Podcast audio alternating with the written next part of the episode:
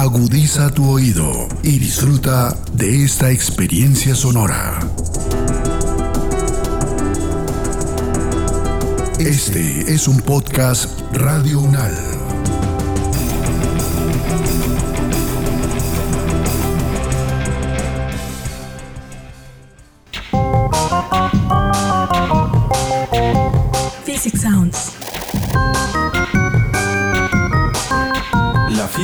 Como nunca te la habían contado.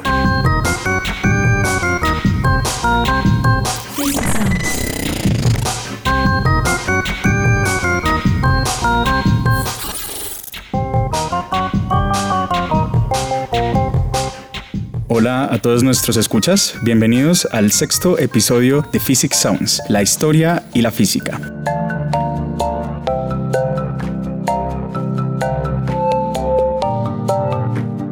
Hola Laura. Hola David, ¿cómo estás? Muy bien, Lau. Oye, Lau, ¿cómo te terminó de ir con estos proyectos experimentales que estás haciendo sobre nanotecnología y todo eso? Pues más o menos porque hemos tenido varios problemas por los recursos económicos. No han llegado los reactivos, no se pueden comprar equipos, se han dañado los equipos. Se ha postergado bastante en la pandemia debido a la crisis económica. Eso es algo tan común en la ciencia. Al final, la ciencia no depende únicamente de la voluntad de los científicos, también depende un poco de quienes mandan y en eso de, digamos, el contexto social, de los antecedentes históricos. En definitiva, la ciencia no es algo que está aislado. No, porque los recursos los da el gobierno, el ministerio es el que dice qué recursos dan para la universidad y bueno, la universidad después es la que dice qué recursos se van a repartir de determinado pa- departamento. Es complicado. A mí se me vienen a la cabeza dos casos muy particulares, ¿no? Carrera espacial y la física aria de, de los años 30, en donde los gobiernos inyectaron cantidades ingentes de dinero a investigaciones particulares, ¿no? Y todo en medio de un contexto, digamos, por ejemplo, en el caso de la física aria, muy triste y, y muy desafortunado. Es muy complicado y en general la historia y la física tienen una conexión y una relación complicada al mismo tiempo que, que muy bonita. Y para hablar de eso, precisamente, de la relación entre la física, la historia, la sociedad, tenemos con nosotros al profesor Mauricio García. El profesor ha desarrollado eh, a lo largo de muchos años el programa Radial Hipótesis y el, el programa Radial Hablemos de Física. Es una persona, una autoridad en estos temas. Bienvenido, profe. Muchas gracias por la invitación y qué gusto enorme me da presenciar de primera mano eso que a veces se dice de forma muy socorrida pero poco eficiente del relevo generacional. Así que muchas gracias a ustedes por haberme invitado. Y, y realmente con la experiencia tanto de hipótesis como hablemos de física, por más de 25 años, es absolutamente palmario constatar cómo el desarrollo científico está supeditado a muchísimas cosas. two, one,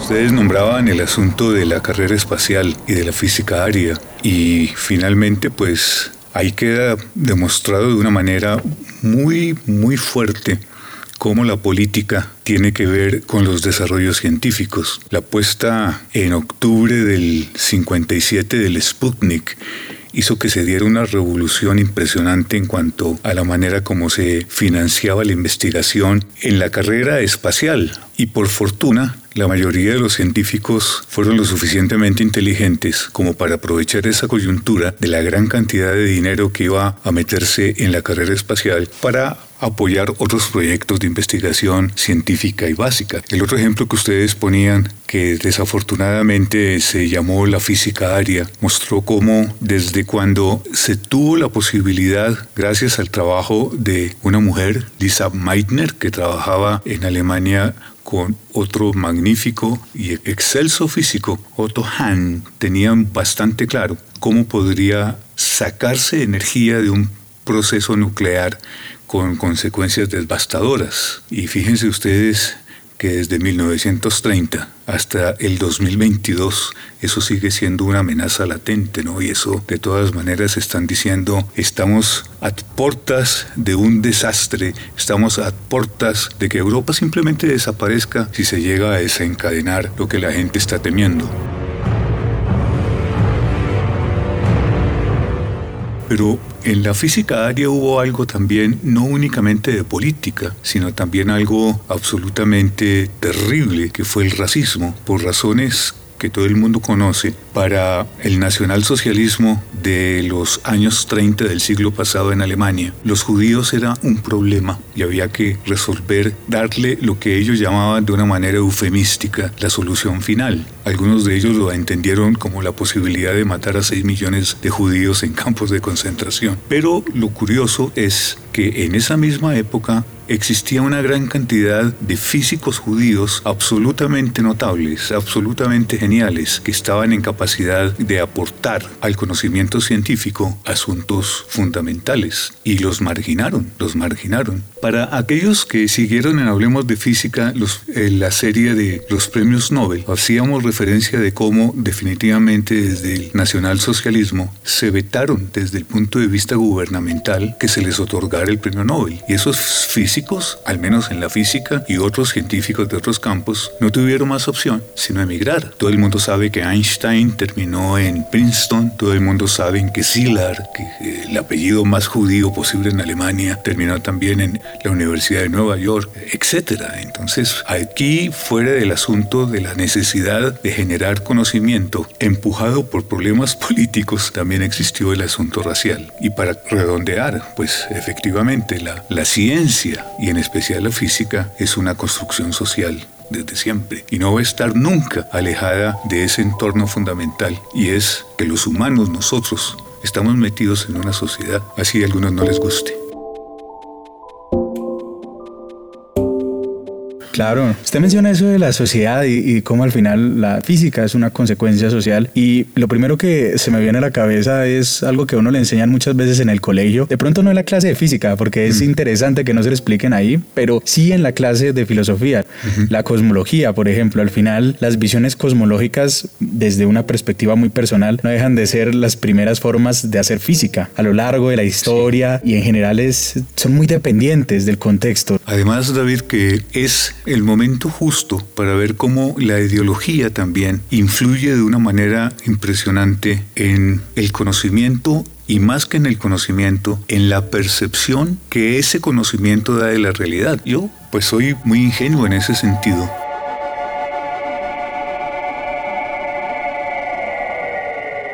Pero si uno en una noche despejada mira el cielo estrellado, uno tiene que sentirse absolutamente abrumado, ¿no? Y decir, esto no se pudo haber hecho solo. Entonces se sigue dando y se sigue maquinando y fácilmente se termina en la noción de un creador y entonces los dioses que han salido en todas las sociedades, pues son los responsables de esa belleza. Pero ah, finalmente lo que triunfa es la razón la razón, la observación, la razón crítica, el poner los resultados de forma crítica y contrastarlos, ser capaces de decir, hombre, creemos esto, pero los resultados están diciendo otra cosa, entonces hay que cambiar lo que creemos. Y eso es la gran ventaja y la hermosura de la ciencia, que es la razón sobre las percepciones, sobre las preconcepciones, sobre las ideologías, sobre los mitos. Los mitos son lindos, pero son mitos. La realidad, natura, natura eso es otra cosa.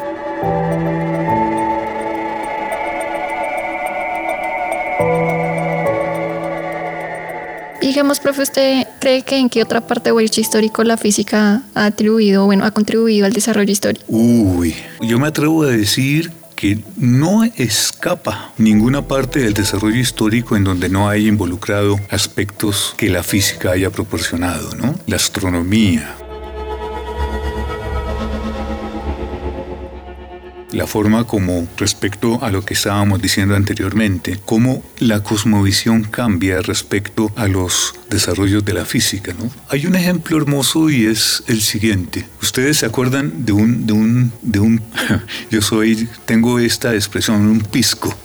Bueno, una persona, un científico, un, un ricachón dedicado a las observaciones astronómicas que tenía una isla y el tipo se la pasaba en la isla mirando al cielo con un sextante. Tycho Brahe, mm. que además le tuvieron que poner unas narices eh, artificiales porque parece que era muy díscolo y tuvo una enfermedad que le degeneraba las narices. Pero el pisco este, el científico, el, el observador más grande que yo haya encontrado en la historia de la física, hizo tantas observaciones con tanta meticulosidad que dejó consignados de nuevo lo importante de haber tenido una forma de consignar resultados. Los dejó consignados para que llegara otro genio y tuviera la paciencia de analizar esa gran cantidad de datos que fue Kepler, que encontró que todas esas observaciones hacía concluir que los movimientos de los planetas eran como muy regulares, eran como muy dependientes de una determinada relación natural, así de sencillo, natural. Y por esa misma época a un cura le dio por decir que la Tierra no era el centro del universo y tenía claro que era mucho mejor la descripción de todo lo que se veía en el cielo si la Tierra era una cosa tan normal como el resto de planetas. Entonces la ideología de que Dios era el creador del universo, la mejor creación de Dios era el hombre, y el hombre lo tenía que poner en el centro del universo, que era la Tierra, hace que Gracias a la observación, el análisis y la razón, paulatinamente se vaya modificando eso hasta cuando, y en este es un punto culminante hermoso, Newton encuentra en una relación matemática en este momento sería muy desafortunado decir que sencilla, pero sí muy bonita. Una expresión en donde todas esas observaciones de Tycho Brahe, todas esas conclusiones con base en las observaciones de Tycho Brahe, que eran leyes empíricas, y aquí vale la pena hacerle un poquito de propaganda al empirismo, pero no defenderlo ultranza, este, se podían concentrar en una sola ley. Y explicaba todo eso. Y ahí la humanidad ganó muchísimo más adelante, cuando los físicos son capaces, con el trabajo un poquito empírico, otro poquito teórico, van descubriendo las relaciones en la electricidad, el magnetismo y la luz. Eso es un avance impresionante para la humanidad. Eso le permite una revolución industrial donde definitivamente se principian a industrializar las cosas, no únicamente con los avances de la electrodinámica, sino con otra teoría espectacular que era la termodinámica. Se hicieron locomotoras con base en una máquina de vapor y los muchachos de los Estados Unidos viven orgullosísimos porque gracias al ferrocarril, a una locomotora, a una caldera con ruedas, lograron industrializar el país. La, la forma como cambia la vida en Inglaterra con las fábricas cuando se industrializa. Eso es increíble. Cambia las relaciones en el campo, cambia las relaciones en las urbes, cambian las relaciones entre los patrones, los obreros principian a tomar una conciencia bien importante y por ahí principian a salir elementos de sindicatos y de asociaciones gremiales para defender sus derechos. Más adelante, en el siglo XX, cuando en esa masacre tan inmunda, tan increíble que fue la Primera Guerra Mundial, se principia a utilizar los resultados encontrados por fatuta suerte Fatuta quiere decir, eh, es decir, es, un resultado absolutamente inesperado que no se le estaban buscando, pero permite encontrar huesos. Y entonces Madame Curie, quien es una de las científicas eximias, tal vez la mejor que ha existido, incluso a partir del siglo XIX y XX, que, que vivió por encima de muchas personas, toma un camión militar a tomarle radiografías a los soldados heridos y entonces puede diagnosticar si están fracturados o no. Por un resultado estrictamente al azar, cuando a Becquerel se le ocurre poner unas cosas ahí junto a las placas, a unas placas fotográficas y las encuentra veladas y no hay razón posible para que se hayan velado las placas fotográficas. Y entonces aparecen los rayos X. La mano. Es decir, eh, en la medicina, en el 2022 la tecnología de las seguridades para hacer uh, crípticas las, uh, las criptomonedas, las criptomonedas, uh, las transacciones, las transacciones bancarias que ahorita pretenden acabar con esos abusos. Todo eso viene de la física. ¿Quién no usa Internet ahora? ¿Quién no utiliza un, navegador en Internet de los que se llaman www? Eso es un resultado del CERN, donde encontraron la partícula de Dios, mal llamada así, pero es el bosón de Higgs y donde han hecho... Es decir, la física aparece en todo, Laura, en todo, desde mi punto de vista. Pero también es muy chévere verlo, profe, porque ves como que uno le pregunta, bueno, ¿y usted físico qué hace? Me dice, pero... Es, es una pregunta recurrente, ¿no? Es más, la mayoría de los egresados del pregrado generalmente salen y dicen, bueno, ¿dónde voy a ser profesor? Pero entonces uno ve y la física está en todas partes. Sí. Y pues también ha hecho parte de la historia durante muchos años. Y también, digamos, ha sido como muy importante para muchos eventos históricos que se han tenido a nivel mundial. Sí, claro. Claro, yo diría que incluso la física ha dictaminado el devenir de muchos de los eventos históricos. Como usted lo mencionaba, todo el tema de las armas nucleares, bueno, lo estamos viviendo hoy en día, ¿no? Literalmente. Sí, y hay otro, otro desarrollo también del militarismo y la física, y cómo ciertos científicos con una claridad total lograron sacar provecho de eso. ¿Ustedes se acuerdan de la guerra de las galaxias? Cuando literalmente durante el gobierno de Reagan hubo una cantidad de dinero impresionante para que con láseres tuvieran la posibilidad de tumbar los misiles que venían y cosas por el estilo. Y el desarrollo tan impresionante que tuvo la óptica cuántica gracias a que de esas platas para sacar armas modernas se podían sacar platica para hacer investigación básica, ¿no? Sí, así es, así es. Claro, digamos, hablando un poco más específicamente de eso de sacar plata de otros lados para hacer investigación básica. Profe, usted tuvo una carrera, digamos, muy larga como investigador a lo largo aquí en Colombia también. Quisiera preguntarle a usted qué experiencia tuvo precisamente en la relación entre las políticas gubernamentales, la disposición de pronto de ciertos políticos o ya sean las ideologías políticas. ¿Relacionó todo esto con su trabajo investigativo?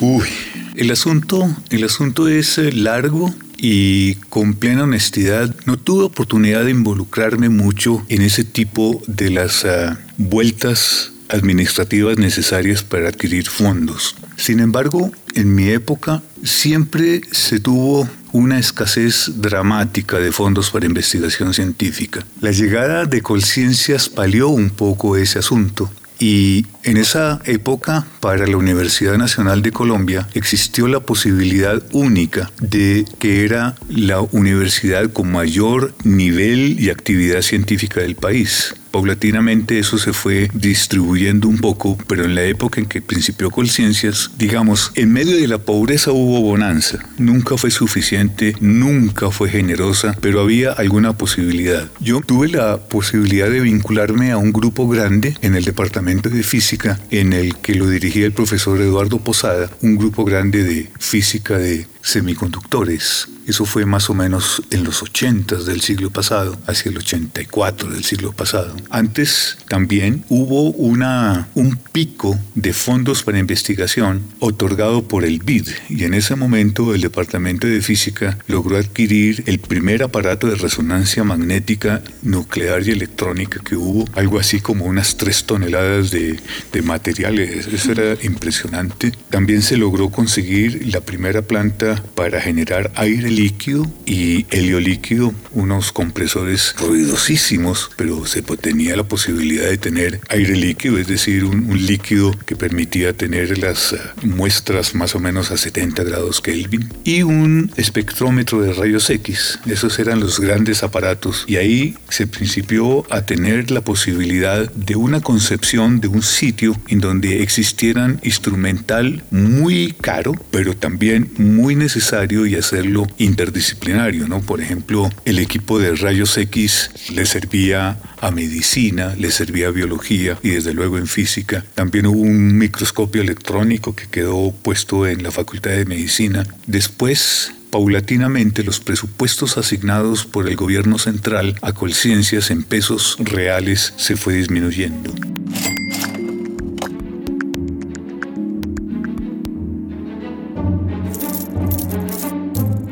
Sí, así fue, hasta que ahora se, se tiene ese ministerio nuevo con una primera experiencia que es altamente frustrante. Sí, es, es muy frustrante y realmente esto lleva también a una discusión que se presentó hace unos meses, si no estoy mal, de mano de, de la vicepresidenta. Yo, yo he tenido oportunidad de hacer un poquito de chacota cuando la señora que actualmente es vicepresidenta decían que los científicos eran unos vanidosos. Entonces, darle plata a esos vanidosos para qué. Pero esa es la concepción, ¿no? Y, y además esa idea de que si hay plata para hacer investigación científica, entonces tiene que ser para resolver problemas puntuales, concretos, que yo creo que en la mayoría son problemas de ingeniería, sin demeritar a la ingeniería, que es muy importante, pero no son investigación científica real, ¿no? Real.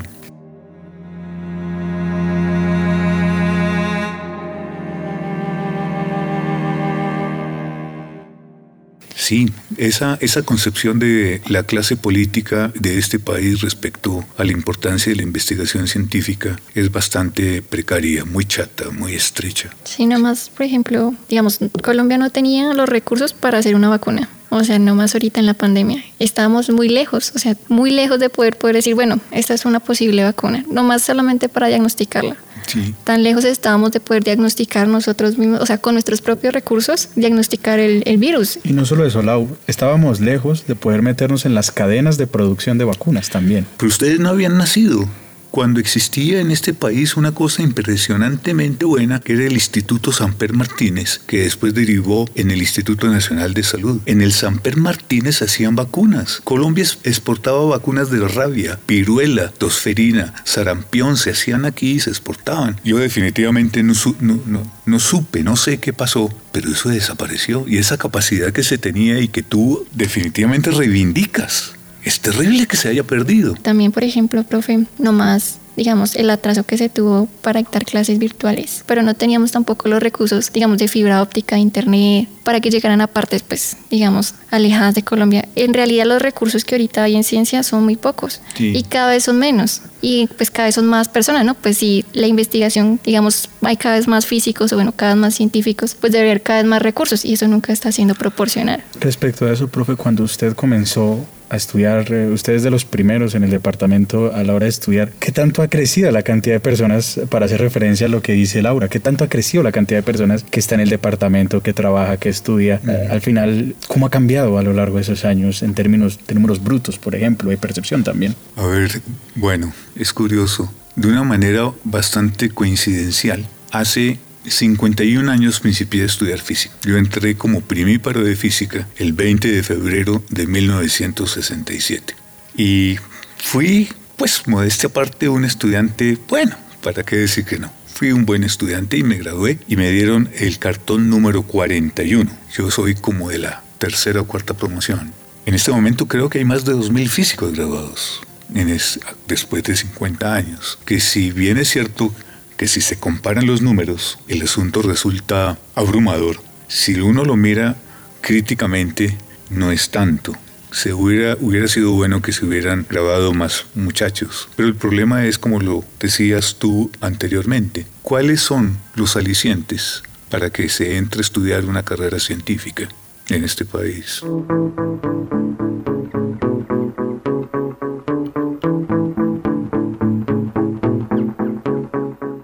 Difícil, digamos, en este país y no es por, eh, digamos, demeritar, ni mucho menos, porque realmente yo lo hablo con muchas personas. Uno como científico se va y realmente uno quiere volver. Sí.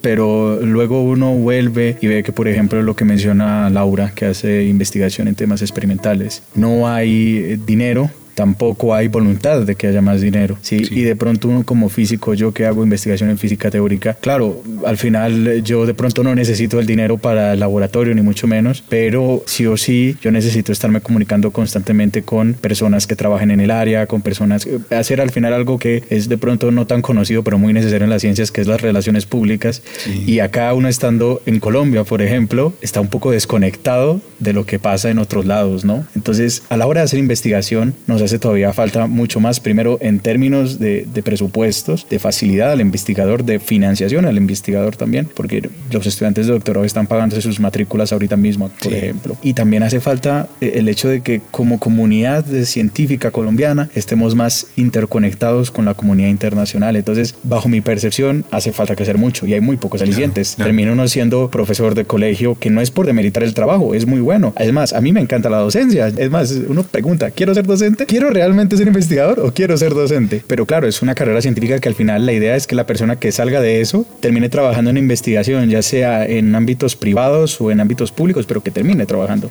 Y, en, y en la realidad del país eh, y a lo largo de muchos años es muy complicado por lo menos vislumbrar esa posibilidad. Sí, es cierto, es cierto, sí. Y pues definitivamente lo que uno ve es que existen vocaciones y esas vocaciones hay que alimentarlas. En esas personas que tienen la vocación por estudios científicos, con seguridad uno encuentra personas brillantes.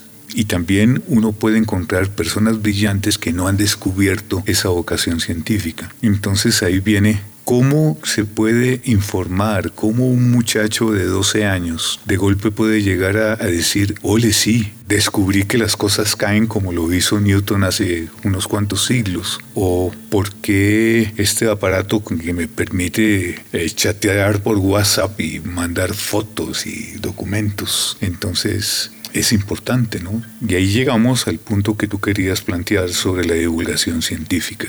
La divulgación científica, desde mi punto de vista, resulta una actividad esencial no en la educación, sino en la cultura de una sociedad. La gente no puede darse el lujo de no conocer la ciencia, no ser un científico, sino conocer los hechos protuberantes de la ciencia. Y eso se logra por métodos como el que ustedes por fortuna impulsan, como esos programas de radio de los que estábamos hablando anteriormente. Y es una labor que definitivamente se hace indispensable. Y lo fundamental es que las personas dedicadas a la divulgación científica sean científicos. Yo no quiero de ninguna manera desprestigiar a nadie, pero si alguien no entiende algo, no lo puede explicar, no lo puede difundir, no lo puede hacer accesible. Alguna, alguna vez leí que tal vez Feynman fue el que dijo que si usted no puede explicar sin escribir una ecuación, una ley de la física, usted no la ha entendido.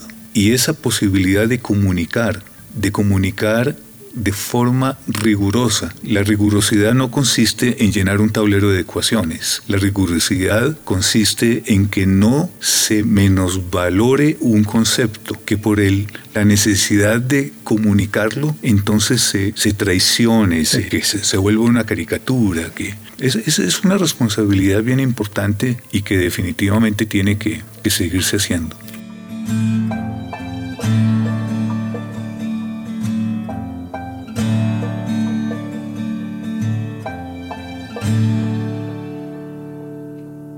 Profe, para terminar, qué charla tan agradable, tan bonita. Bueno, antes para terminar solo quiero agradecer mucho al profesor Mauricio porque este podcast en gran medida ha sido gracias a él. Sí, sí. Él, él nos colaboró desde su concepción, desde su creación y ha estado muy pendiente y muy a la mano de todo lo que hemos necesitado. Ha sido una ayuda fundamental e indispensable y desde el proyecto lo apreciamos muchísimo y lo tenemos en gran consideración. Muchas gracias a ustedes, muchas gracias al grupo que conforman ustedes para hacer este podcast y lo que dije al principio, no hay nada más satisfactorio para alguien ver que cuando se entregan las uh, herramientas hay gente dispuesta a recibirlas. Así que también gracias a ustedes por tomar esta iniciativa muy moderna, muy, muy de la Internet. Es casi como una especie de Dios, ¿no? Internet está en todas partes en cualquier momento y ustedes están tomando esta nueva opción. Muchas gracias en realmente. Muchas gracias. No, gracias a usted, profe, por todo lo que nos aportó, por todo lo que nos enseñó. Cómo teníamos que también hablar, porque creo que hay veces como que muchas personas que no son del área de física, cuando se habla de física tienen como una visión muy arraigada, o sea, muy... En cambio, la idea era como hablar de física de una forma más coloquial. Y sí. usted nos enseñó. Bueno. Sus programas. Entonces, muchas gracias. Me alegra muchísimo. Y el agradecido soy yo. Muchas gracias por la invitación. Bueno, muchas gracias a todos nuestros escuchas. Espero que les haya gustado nuestro sexto episodio de Physics Sounds. Gracias. Physics Sounds. Este es un programa hecho en colaboración por David Barón, Jefferson Beltrán, Santiago Moya, Laura Huertas, Lina Duque, la Dirección Nacional de Innovación Académica, el Departamento de Física, con la edición de Edgar Huasca.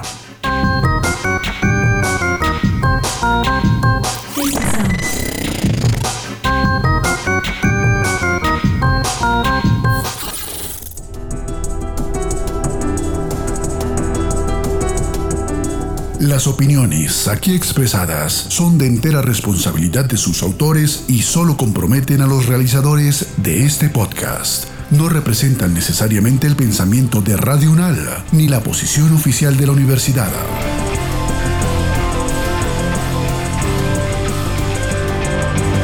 Este y otros podcasts en nuestro sitio web podcastradio.unal.edu.co. Síguenos en nuestras redes sociales. Nos encuentras como Podcast Radio UNAL, Universidad Nacional de Colombia, Proyecto Cultural, Científico y Colectivo de Nación.